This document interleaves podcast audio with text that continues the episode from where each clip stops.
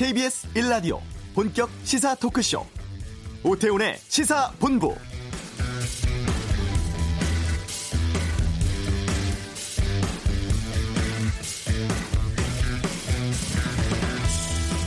이번 설 연휴 국내 세 번째 신종 코로나 바이러스 확진 환자가 나왔었죠. 증상이 없었던 무증상 환자여서 방역 당국 긴장하고 있는데요. 조금 전에 네 번째 확진 환자 확인됐습니다. 중국 우한에서 입국한 55세 한국인 남성이고 조사 대상 유증상자였다고 하죠.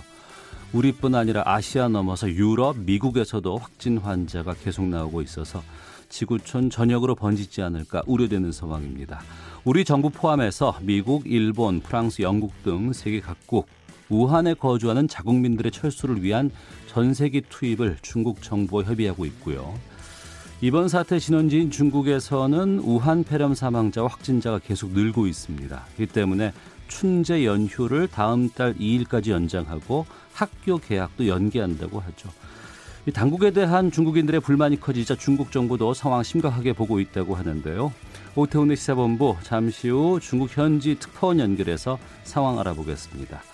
오늘 이슈는 논란되고 있는 반려동물 세금에 대해 살펴보고요. 2부 시사구말리, 총선과 보수통합 등 이슈가 많았던 이번 설 연휴 정치 관련한 각 지역 민심에 대한 의견 듣겠습니다. 신종 코로나 바이러스 때문에 중국인들 입국 금지해야 한다는 요구 가능한 것인지 외교 전쟁에 살려드리겠습니다. 자, 지금 시작하겠습니다. 이 시각 핫하고 중요한 뉴스를 정리하는 시간 방금 뉴스 서울신문의 손지은 기자와 함께합니다. 어서 오세요. 네, 안녕하세요. 예. 손지은입니다. 예. 신종 코로나 바이러스 확진 환자 네 번째 확진자가 나왔어요. 네, 조금 전에 질병관리본부가 현재 국내 네 번째 확진 환자를 확인했다고 밝혔습니다. 네. 이 환자는 55세 남성이고 중국 후베이성 우한시를 방문했다가 지난 20일에 귀국해서 21일 감기 증세로 국내 의료기관을 내원해 진료를 받았습니다. 네. 그런 다음에 25일에 고열과 근육통이 발생을 해서 의료기관을 재방문해서 능동 감시를 받아왔고요. 그러다가 어제 폐렴 진단을 받고 유증상자로 분류가 됐습니다. 네. 그리고 나서 이제 분당 서울대병원 국가 지정 입원 치료 병상, 그러니까 외부로 공기가 나가지 않는 그 감압병실 있는 병상 에서 치료를 격리된 후에 바이러스 검사를 시행했고 음. 오늘 오전에 국내 네 번째 감염 환자로 확진이 됐습니다. 그리고 또 질보는 앞서 세 번째 확진자의 네. 접촉자 및 이동 경로 등도 파악을 했다고 밝혔습니다. 예. 어, 이분은 22일에 개인 렌터카를 이용했고 서울 강남구 소재 의료기관 또 인근 식당 이용과 강남구 소재 호텔 투숙 여부가 파악이 돼서 음. 그때 접촉한 분들에 대한 어, 질, 음, 어떤 이제 증상이 있는지 없는지 이런 네. 확인 작업들이 진행 중이라고 합니다. 예. 그 말씀하신 그 세 번째 환자가 그 입국 당시에는 증상이 없었던 그런 사실이 드러나서 지금 이게 더 우려를 키우고 있는 것 같아요. 그렇죠. 이제 무, 첫 무증상 환자로 밝혀져서 논란이 됐는데 예. 공항 검역에서 들어올 때는 아무런 증상이 없었기 때문에 게이트 아. 검역을 통과를 했고 그러다 보니 아무런 제지 없이 방금 전에 말씀드린 대로 어, 식당에도 방문을 하고 또 의료기관도 방문을 하고 여러 지역 사회를 돌아다닌 사실이 확인이 됐습니다. 음. 그러면은 이제 그 동안에는 사실 아무런 제지 없이 네. 접촉자들이 네. 폭발적으로 늘기 때문에 음. 이와 관련된 조금 더 어, 확실한 검역이 실시돼야 한다는 목소리가 높아지고 있습니다. 네. 아, 지금 중국 쪽의 상황도 상당히 좀 걱정입니다. 먼저 지금 그 우한 폐렴 확진자 또 사망자가 그쪽에서 계속 늘고 있다고 하는데 지금 중국 현지 연결해서 지금 상황이 어떤지 알아보도록 하겠습니다. KBS 안양봉 특파원 베이징에 나가 있는데요. 연결해 보겠습니다. 안양봉 특파원 계십니까? 네네. 예. 중국 현지 상황 뭐 심각하다고 하는데 확진 환자, 사망 환자가 지금 어떻게 나왔어요? 네, 저 중국 국가위생건강위원회 이제 보건당국에서는 매일 밤 전날 밤 자정 상황을 가지고 그 아침에 발표를 합니다. 좀 전에 발표가 있었고요. 네. 어, TBS를 제외한 30개 성시에서 그러니까 31개 성시 중에서 30개 성시에서 모두 환자가 발생했습니다. 어. 마카오, 타이완, 홍콩까지 중화권까지 확대를 하면 전체 환자가 2,744명이고요. 예. 하루 새 700명 넘게 증가했습니다. 사망자도 80명으로 늘었고요. 어, 전체 2,744명의 환자 중에서 중증 환자가 461명입니다. 그리고 이번에 발표된 그 보면 베이징에서 9개월 된 영아도 감염된 것이 확인됐습니다. 그리고 의심 환자도 5,794명에 이르고 있습니다. 네. 지금 국내 뭐 중국 당국의 발표를 못 믿겠다라는 뭐 이런 의견들 많이 나오고 있던데 지금 중국 당국이 이 관련 정보를 원활히 공유하고 있습니까? 네, 그 부분은 사실 이렇게 어, 사스 사태와 비교해서 그 어, 말씀을 좀 드리면 예. 어, 그 뭐 비교적 그때보다는 잘 공유되어지고 있다 이렇게 음. 이야기를 하고 있습니다. 그리고 어, 신종 코로나 바이러스에 관련 질병 정보도 WHO 통 어, WHO에 저, 제대로 보고를 했었고요. 그래서 네. 또 우리 같은 경우는 대사관에 보건복지와 식약청에 파견한 주재관이 있습니다. 식약관이라고 부르는데요. 이 식약관을 통해서도 관련 정보들이 제때 제때 접수가 되고 있는 걸로 알고 있습니다. 아, 하지만 이렇게 외신 등을 보면 실제 중국의 환자가 얼마나 되는가, 그러니까 10만 명 정도 될 거라는 보도도 있고요. 이런 네. 부분에 보면 중국 정부가 발표하는 정보, 정보 자체가 얼마나 신뢰성이 있느냐 이런 부분들 같은 경우는 좀 여전히 좀 음. 아직까지는 그다지 높지 않다 이렇게 볼 수 있을 것 같습니다. 네. 안양봉 기자께서 계시면서 보는 그 중국 현지의 분위기는 지금 어떤 상황이에요? 네, 지금 춘절이지 않습니까? 춘절 연휴 기간 중이거든요. 우리 설날과 마찬가지로. 예. 어, 중국에서는 10월달에 국경절 연휴와 함께 이번 연휴가 이, 지금 연휴가 가장 뜨들스하게 한 해를 보내는 시기입니다. 그런데 이제 도심이 한산하고요. 베이징도 마찬가지고요. 음. 그리고 길거리에 사람들이 거의 드문데 어, 뭐 만나게 되는 사람들도 마스크를 쓰지 않은 사람이 드물 정도입니다. 그리고 이미 공공시설이라든지 자금성이나 만리장성하는 주요 관광시설이 모두 폐쇄했습니다. 그리고 식당 등지도 찾는 손님이 없기 때문에 한산하고요. 뭐 뭐라 그럴까요? 이게 공포에 휩싸여 있는 도시 분위기 이런 분위기라고 전해드릴 수 있을 것 같습니다. 예. 지난번 사스 때와 비교해봐서 좀 그때보다는 많이 지금 안정되게 운영하곤 있다곤 하지만 그럼에도 불구하고 확진자가 계속해서 왜 늘어난다고 보세요? 이 부분은 사실 이제 어제 우한 그, 그 진원지였던 우한의 시장이 기자회견을 했습니다. 여기에서 사실 많은 많은 것들을 해석할 수 있겠는데요. 네. 우한 시장이 충격적으로도 지금 가장 환자가 많은 곳이 우한인데 확진 환자가 앞으로도 1000명 정도는 더 나올 것이라고 발표를 했습니다. 어. 지금 현재 2200명 정도 의심 환자가 있는데 기존 통계로 보면 환자 추이 통계를 보면 의심 환자 중에서 한 45% 정도가 확진 판결이 났다고 합니다. 그래서 어, 이렇게 밀, 그, 그, 줄 잡아 보면 한 1000명 정도 더 환자가 나올 것이다라고 밝혔고요. 우한 도심 상황이라든지 우한 상황은 저 여기 뭐 인터넷이라든지 SNS에 어, 그러니까 때때로 그 공유가 되는데 네. 여기 보면 뭐 대중교통이 이미 운행이 정지가 되지 않았습니까? 그래서 음. 사실 1,500만 명이 거주하는 도시인데 거의 이동이 없는 뭐 유령 도시나 다름없는 그런 분위기입니다. 네. 예. 그 우한에 거주하는 우리 교민들 상황은 어떤지 좀 파악해 보셨는지요? 우리 교민들은 지금 현지 영사관에서 상황들을 잘 파악하고 있고요. 그 전파도 되어지고 있는데 지금까지는 다행스러운 건 아직까지 교민 중에서 확진 환자나 의심 환자는 없는 걸로 알려져 있습니다. 다행스러운데요. 한 네. 500여 명 정도가 잔류해 있다고 하고요. 음. 어, 대부분 유학생이거나 아니면 주재원 아니면 또 정조하고 있는 일부 교민들 이렇게 이제 뭐그 그, 그, 드립니다. 그리고 어 무엇보다 이분들이 벌써 봉쇄된 지 닷새째가 되지 않았습니까? 그리고 예. 첫날부터 사재기 열풍이 불어서 물가가 엄청나게 급등했습니다. 어. 생활 불편이 상당하고요. 그리고 무엇보다 큰 것은 언제 나도 병에 걸릴 줄 모른다 이런 불안, 예, 불안이 예. 큰 가장 큰 문제인 것 같습니다. 그래서 영사관 조사에서도 400여 명이 이제 전세기를 띄우면 탑승해서 떠나겠다 이렇게 희망했다고 합니다. 음, 지금 그 우한에서 외국인들 각 네. 나라에서 자국민들을 귀국시킨다는 조치를 계속해서 발표가 나오고 네. 있는데 그런 국가들이 많이 있습니까? 네, 지금 뭐, 뭐 우리뿐만이 아니고요. 미국이나 영국, 프랑스, 일본 등도 다 추진하고 있다 이렇게 알려져 있습니다. 중국 외교부도 이런 부분에서 협조하겠다라고 공식적으로 발표를 했고요. 어, 빠르면 내일이죠. 28일. 음. 어, 28일 미국 영사관에서 직원들이 어, 전세기를 차고 출발할 거다 이렇게 예정되어 있는데 실질적으로 어떻게 확정되어 있는 건 아직 알려지지 않고 있습니다. 네. 안장봉 기자께서도 설 연휴인데 제대로 쉬지도 못하시고 아이고 식사도 제대로 하시는지 좀 궁금하기도 한데 건강 조심하셔야 됩니다.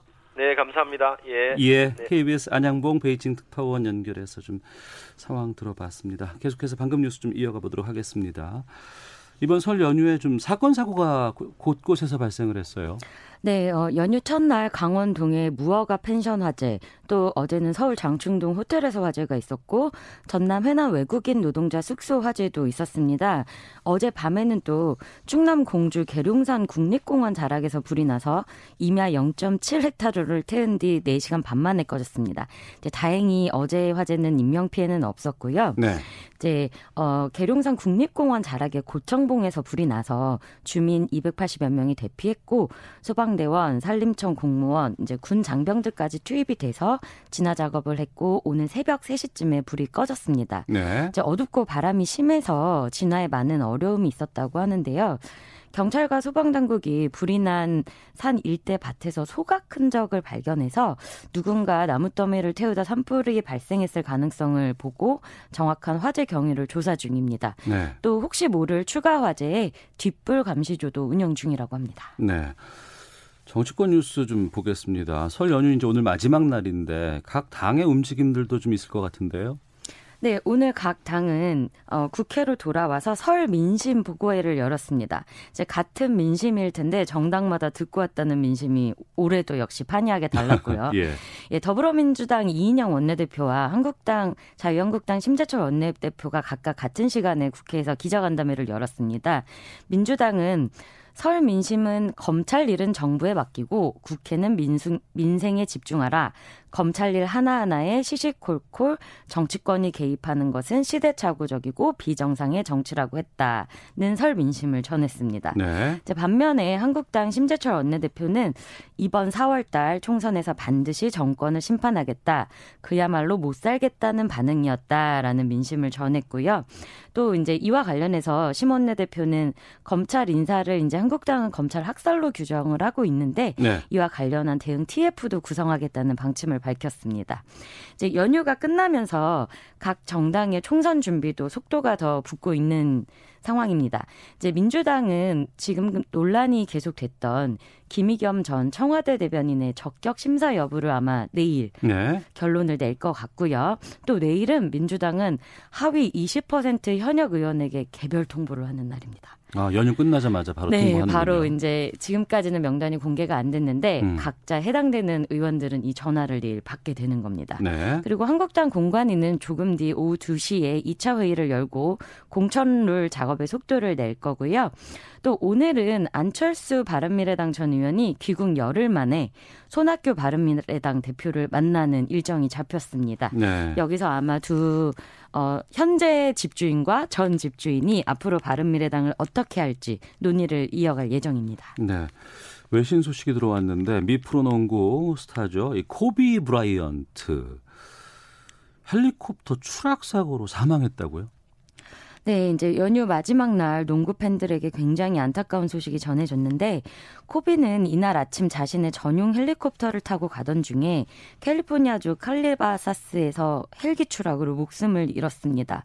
이제 더 안타까운 건 희생자 가운데 코비의 둘째 딸 13살인 지아나도 포함돼 있는 것으로 전해졌고요. 네. 이제 코비는 지아나의 농구 경기 참가를 위해 이동 중이었다고 합니다. 어. NBA 전설 코비 사망 소식에 미국 전현직 대통령도 애도를 표했는데요.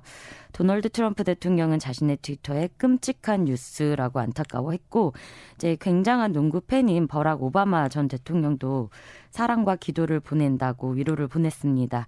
이제 코비는 20년 동안 LA 레이커스를 5번이나 NBA 정상에 올려놨고 18번이나 올스타 팀에 선발된 농구계의 전설입니다. 네. 그리고 어젯밤이었습니다. 한국 축구 아시아 축구 연맹 23세 이하 챔피언십에서 연장 혈투 끝에 첫 우승 달성했어요.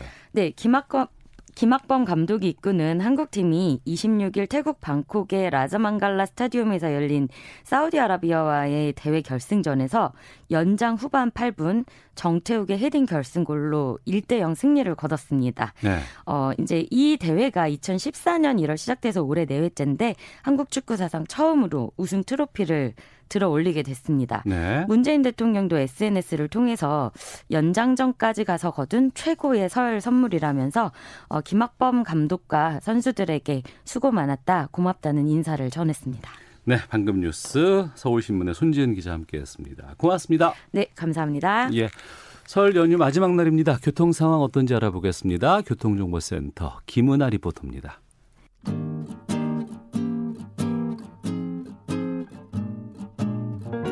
KBS 1라디오 오태훈의 시사본부 여러분의 참여로 더욱 풍성해집니다. 방송에 참여하고 싶으신 분은 문자 9730번으로 의견 보내주세요. 짧은 문자는 50원, 긴 문자는 100원의 정보 이용료가 붙습니다. 애플리케이션 콩과 마이케이는 무료고요. 시사본부는 팟캐스트와 콩, KBS 홈페이지를 통해 언제나 다시 들으실 수 있습니다. 많은 참여 부탁드려요. 네, 설 연휴 때나 휴가철이 되면 특이한 현상이 좀 있다고 합니다. 반려동물 키우는 분들 가운데 이 동물을 버리는 유기동물의 수가 평소에 두 배로 늘어난다고 합니다. 이 반려동물을 맡아줄 곳을 찾지 못한다거나 경제적인 부담 때문이라고 하는데 이런 문제가 생기니까 이 반려동물을 키우는 가구에 세금이나 부담금을 부과해야 한다. 라는 의견이 지금 찬반 팽팽히 맞서고 있습니다. 여기에 대해서 좀 살펴보도록 하겠습니다. 설채현 수의사를 연결하겠습니다. 안녕하십니까? 네, 안녕하세요. 예. 이 버려지는 반려동물의 문제가 어제 오늘 일은 아닌데 특히 휴가철 네. 이런 설 연휴에 이 수가 급증한다고요? 네, 뭐 결국에는 그동안 버릴 그 명분을 찾지 못했던 사람들이 예. 책임감 없는 사람들이 네. 뭐 아무래도 강아지를 맡겨 맡기거나 맡길 곳을 찾지 못하거나 아니면 그 맡기는 금액이 부담스러워서 버리는 경우가 많다고 추측을 하고 있습니다. 네. 이 숫자가 파악됐는지는 잘 모르겠는데 유기되는 동물의 수가 얼마나 돼요? 어, 지금 우선 통계적으로 집계된 것만 봤을 때 예. 2018년도에는 한 12만 마리로 어, 전년도에 한 10만 마리에서 꾸준히 꾸준히 증가하고 있습니다. 어, 그렇게 버려진 동물들이 발견되면 네네. 어떻게 됩니까? 보호소로 갑니까? 네, 뭐 우리나라 같은 경우는 지금 정확한 시스템이 예. 잘 잡혀 있지는 않은 상황이라서 우선은 일반적으로 유기견 보호소로 간다라고 한다면 네. 어, 최소 7일의 공고 기간을 가지고요. 네. 그리고 10일 이내 보호자가 나타나지 않으면 안락사도 가능한 상태로 지금 되어 있고요. 네. 그리고 만약에 뭐 사설 보호소나 음. 어, 안락사를 하지 않는 보호소로 간다라고 한다면 그나마 이제 입양이 될 때까지 좀 더 오랜 시간을 그 보호소 안에서 지내거나 뭐 자연사하는 경우도 상당히 많습니다. 갑자기 좀 든 생각인데 제가 만약에 집 주변에서 유기동물인 것 같은 걸 발견했어요. 그러면 어디다가 신고를 해야 되나요? 뭐 보통 구청이나 예. 이런 쪽으로 신고를 하게 되고요. 아니면 어. 이제 유기동물 보호소, 예. 사설 보호소나 어 이런 보호 단체에 신고를 하게 되면 음. 데려가게 되는데요. 뭐 국가적으로 정식적으로 뭐 구청이나 이런 곳에 신고를 하게 되면 네. 결국 유기동물 보호소로 들어가게 되고 아까 말씀드린 대로 어 10일 정도의 보호자가 나타나지 않으면 음. 안락사도 네 가능합니다. 네. 최근에 캠페인들 많이 합니다. 반려동물 네네. 사지 말고 좀 입양했으면 좋겠다라고 하는데 그렇게 네네. 버려진 하지만 보호되고 있는 유기동물의 입양률은 얼마나 돼요? 지금 그래도 많이 증가해서 예. 증가한 게 한 30% 정도로 보이고 있습니다. 음. 최근에 뭐 정부라든가 이쪽에서 반려동물 관련한 세금을 어, 거둬야 되는 거 아닌가 이런 것들이 지금 공식적으로 언급되고 있는 상황입니다. 네네. 먼저 우리는 이게 아직 어, 정착이 안 됐고 논란도 많은데 해외에서는 네네. 지금 어떻게 되고 있어요 이런 게? 어, 우선은 한 가지 오해가 있는 게요. 네. 어, 우리나라도 반려동물 키우시는 분들 중에 일부는 세금을 내고 있습니다. 아, 혹시 아, 그래요? 알고 계셨나요? 아니요, 몰랐어요. 동물병원 부가가치세라고 해서요. 예. 사람은 우리가 진료를 받을 때 부가가치세를 내지 않잖아요. 예. 근데 그 반려견 반려동물 같은 경우에는 지금 어, 예전 정부부터 해서 음. 이 반려동물이 진료를 볼때 네. 10%씩의 부가가치세를 내고 있고요. 아 치료비의 10%가 부가가치세로 네. 나갑니까? 네네. 어. 그거를 이제 동물병원에서 이렇게 보관을 하고 있다가 예.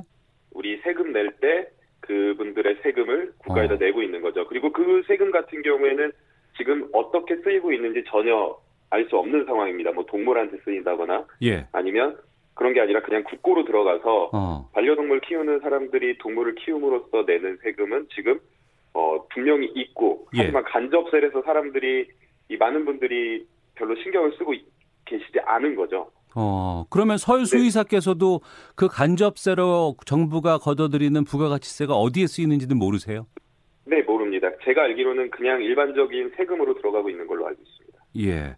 그러면 네. 지금 논란이 되고 있는 건 직접세인데 반려동물 네네. 관련한. 네네. 이게 외국의 사례부터 좀 알려주세요. 네, 우선은 세금을 내고 있는 나라는 유럽 쪽에 많습니다. 뭐 음. 대표적인 나라가 독일이고요. 네. 독일 같은 경우에는 1년에 어, 견종 그리고 지역에 따라서 3만 원에서 100만 원 정도를 내고 있습니다. 어.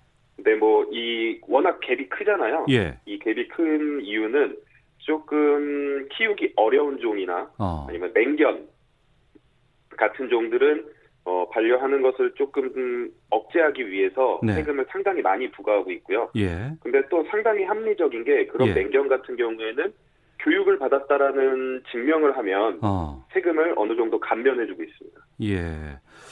크기나 견종에 따라서 세금을 차등 부과하는 거군요.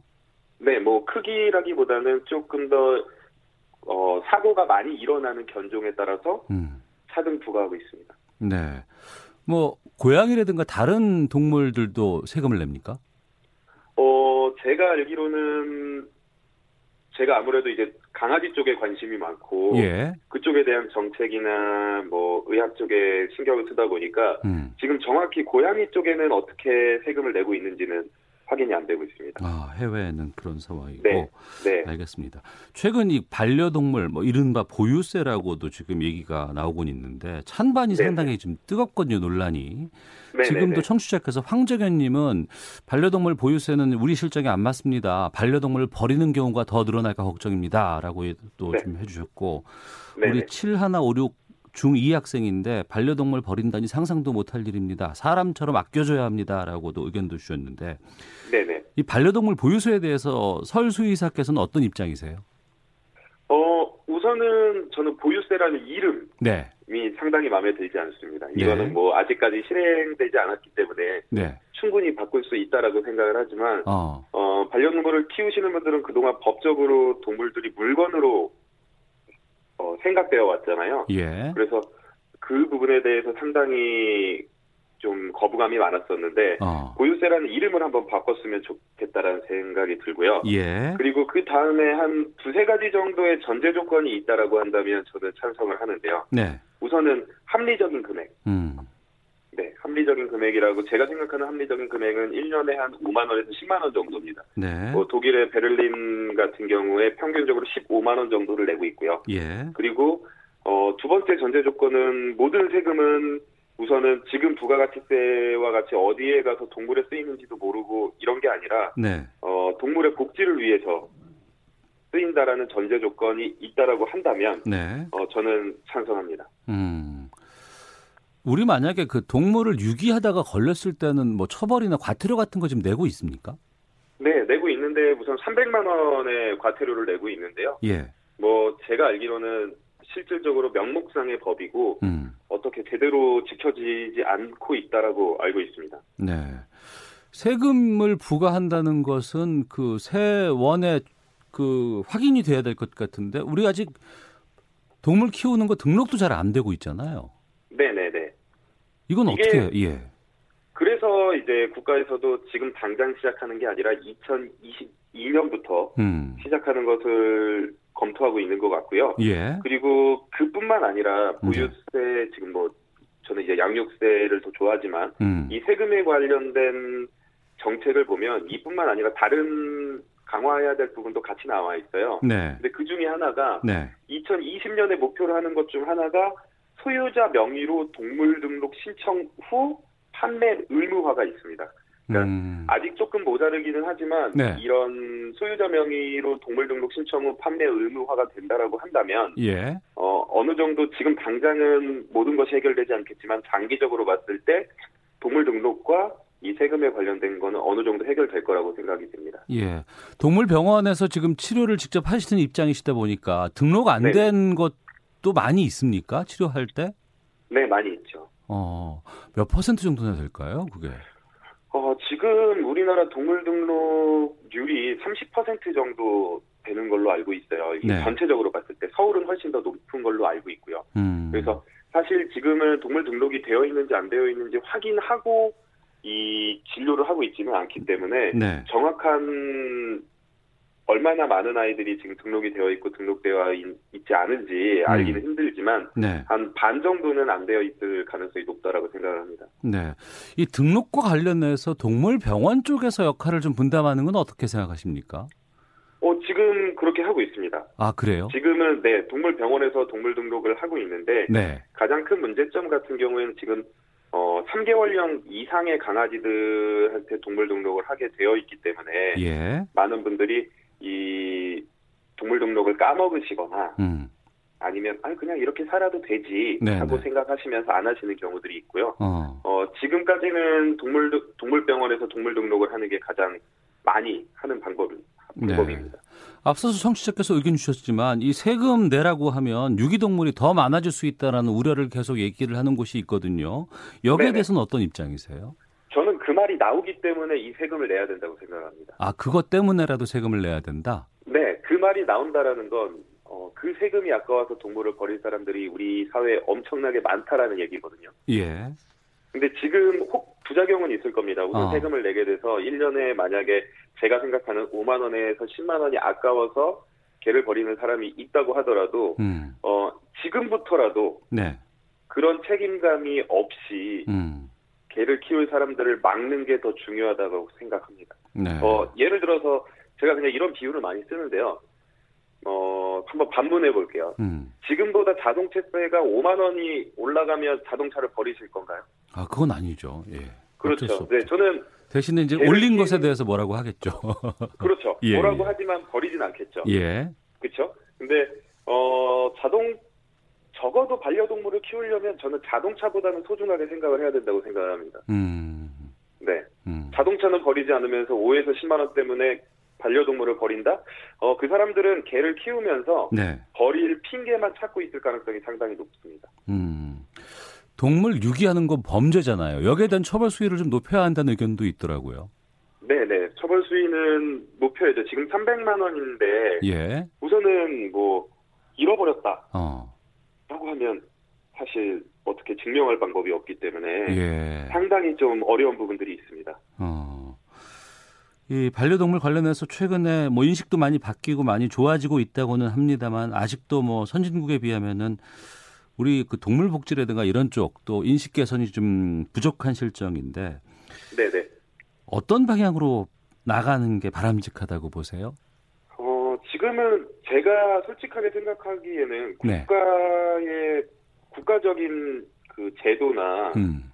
역할이 상당히 부족하다라고 생각을 합니다. 뭐 유기견 보호소도 국가 유기 동물 중심으로 돌아가지 않다 보니 네. 많은 마음씨 좋으신 이 그냥 일반인 분들이 사설 보호소를 만드시고 어. 거기서 따로 보호를 하고 계시고 그래서 우선은 이 국가의 역할이 상당히 중요하다고 생각을 하고요. 예. 지금 동물보호과 같은 경우에 농림축산식품부 산하에 들어가 있습니다. 음. 근데 어차피 이 농림축산식품부는 생산성과 관련된 부서기 때문에 네. 이 동물 복지와는 어떻게 보면 상당히 상충되는 부분이 있는데 그 안에 독립적이지 않게 들어가 있다 보니 음. 어느 정도 이 밖에 계신 분들의 동물 복 지에 생각하는 부분과 상당히 좀 따라가지 못하는 경향들이 있어요. 그래서 네.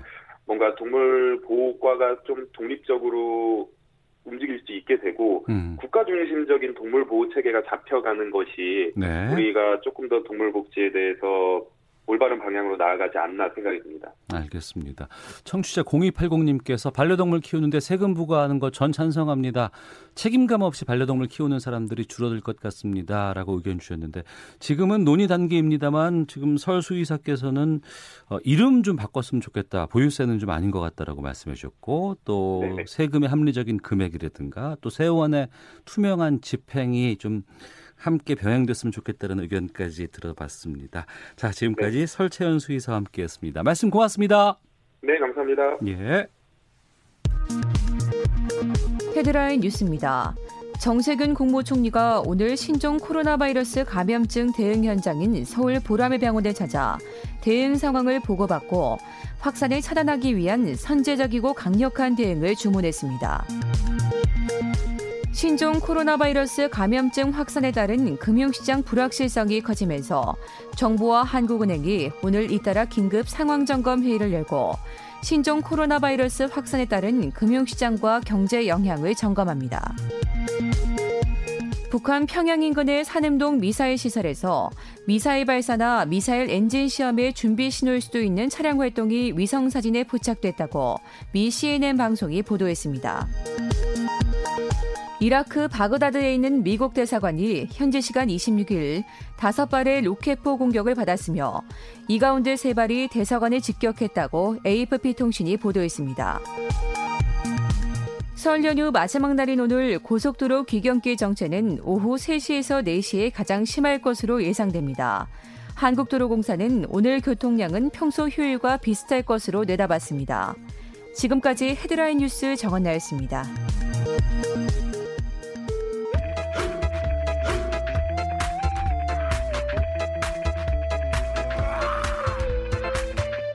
오태우래 시사 본부. 네, 경제브리핑 시간입니다. 참 좋은 경제연구소 이인철 소장과 함께합니다. 어서 오세요. 네, 안녕하세요. 예. 지난해 우리나라 경제 성장률 수치 발표가 됐죠. 2%를 지켰습니다. 그렇습니다. 하지만 글로벌 금융 위기 이후 가장 낮은 수치다. 이렇게 또 얘기가 나오고 있어요. 맞습니다. 이제 지난해 우리나라의 경제 성적표가 나왔습니다. 일단 잠정치인데요. 연간 2% 성장을 차수해냈습니다. 네. 아, 지난 4분기 성적표가 워낙 좋았습니다. 깜짝 어. 성장이었는데요. 네. 당초 시장에서는 1% 성장으로 떨어질 수 있다라는 2%가 전망이 무너질 것이다. 그렇습니다. 1%대로 이제 낮아질 수 있다라는 우려가 팽배했는데 음. 지난해 4분기 실질 경제 성장률이 전기 대비 1.2%나 어. 했어요. 예. 그러다 보니까 연간으로 보니까 2.0% 성장률을 방어했는데 그런데 이제 전체적으로 이제 이제 성적표를 보게 되면 글로벌 금융 위기 여파 파장이 있었던 2009년이 제로 성장을 했거든요. 0.8%. 네. 음. 그러니까 이제 10년 만에 가장 낮은 성적표인데 뭐 연간 단위로 가까운 이제 2017년 보면 한 3.2, 음. 2018년이 2.7, 그리고 지난해가 2.0, 3년째 이제 성장률이 좀 둔화가 되고 있어서 이렇게 이제 2% 성장이 2년째 이어지다 보니까 우리가 정말 물가를 감안하지 않고 낼 수 있는 최고의 성적표, 이른바 이제 잠재 성장률이라고 하는데 네. 한국은행은 지금 한 2.5에서 2.6 정도로 보고 있거든요. 음. 이걸 좀 밑돌고 있다라는 것. 뭐 일단 그럼에도 불구하고 홍남기 경제부총리는 지난해 워낙에 안 좋은 상황에서 2% 네. 성장이라는 어떤 시장의 심리적 마지노선을 지켜냈다라는 것. 그리고 4분기를 저점으로 경기 반등의 발판을 마련했다라는 데 대해서 음. 의미를 부여하고 있습니다. 네. 그러니까 2%를 지킨 것은 4분기 성적이 좋았다. 이게 근데 이게 정부 재정의 역할이 컸다면서요. 맞습니다. 어, 4분기에 이제 그나마 이제 경기 반등의 불씨를 살린 것은 굉장히 고무적이다. 음. 근데 이제 그 내용을 좀 들여다보면 아직도 풀어야 할 과제가 적지 않다라는 건데요.